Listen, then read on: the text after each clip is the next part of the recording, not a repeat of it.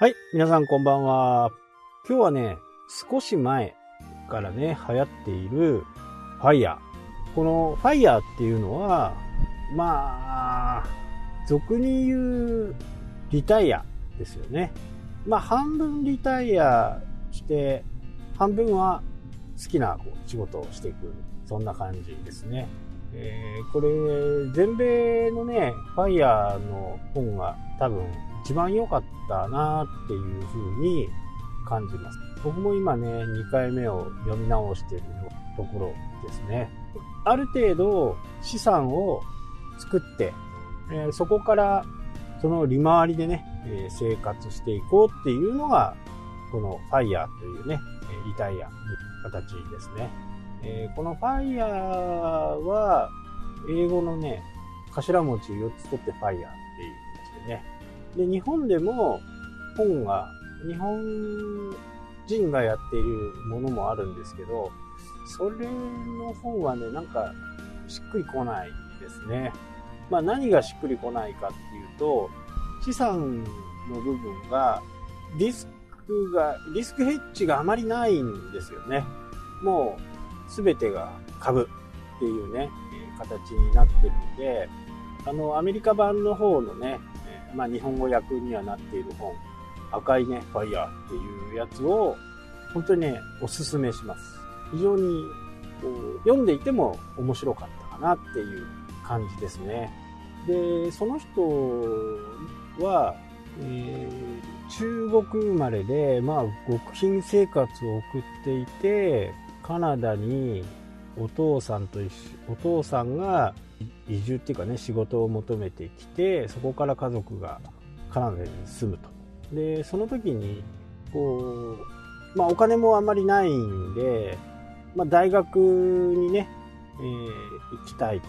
思った時に、彼女の、ね、考え方がね、僕はすごくこう、共感を持てたんですね。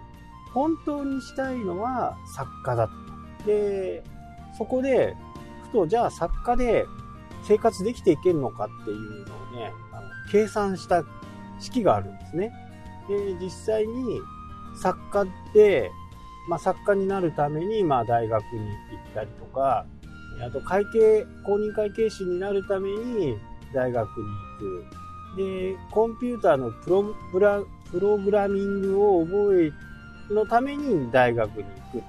で、その後、就職をした時に、給与がね、どのくらいになるのかっていうのをね、計算式で表してるんですね。で、まあ、作家にしてもね、ピンからキリまでいますし、エンジニアにしてもピンからキリがいるん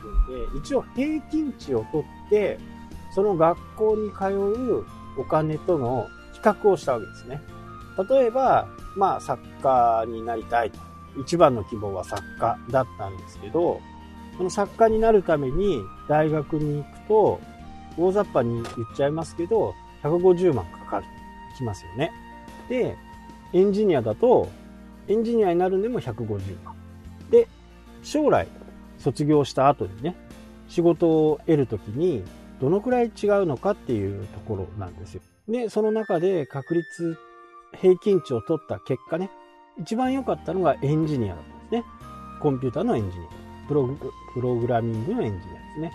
で、それを弾き出した時に、もうエンジニアがもうダントツ良かったと。じゃあ、もう自分のやりたい仕事じゃないけど、とりあえず、まあ、この昔のね、極貧生活を、極貧生活を思い出すことが、こう、日々あるわけで、まあ、そうなりたくないから、まずは目先のお金を取りに行こうということでエンジニアになって、で、今はね、もうミリオネアっていう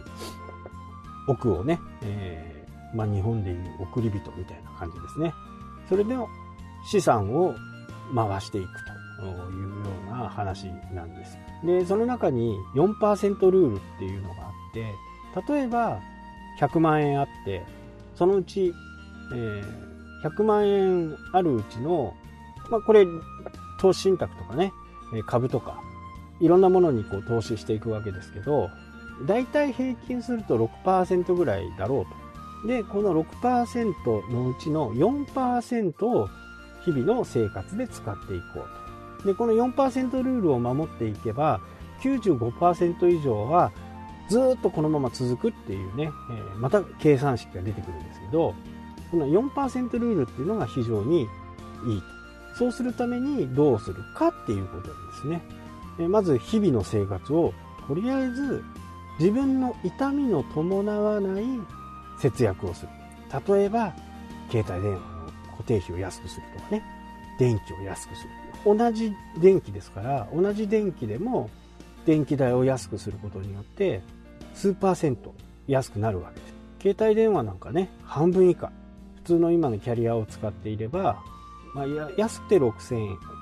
とかですね。普通に言ってたら8000円とか1万円で。それを今ね、えー、キャリアも安くなりましたから、2480円とかね、2980円とか、まあ、そのくらいの金額になってるわけですね。えー、そうなると6000円だとまあ約半分ですよね。9000円だと3分の1ですよね。ということは、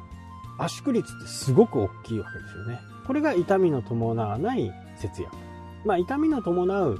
節約っていうのは、まあ痛みというかね、えー、友達とどこかご飯を食べに友達とどっか旅行に行く、え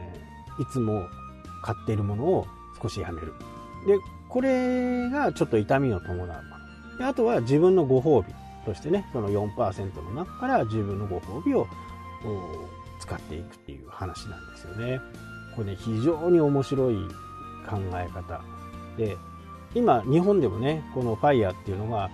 どんどんどんどんこう言われるようになってきていますけど、まあ、やっぱりね、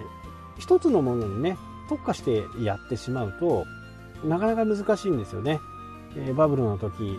バブルが崩壊した時にどうやって立ち直すのかとかね、えー、その辺がね、日本人が書かれている本っていうのはあまり詳しく書かれていない。まあ、あのー、このポッドキャストを聞いてね、えー、もしちょっと購入してみたいなとか思えば一応、あの概要欄のところにね、ポッドキャストの概要欄のところにリンク貼っとくんで、ちょっと見てみていただければなと思います。はい、というわけでね、今日はこの辺で終わります。明日もこの話したいなと思っています。それではまた。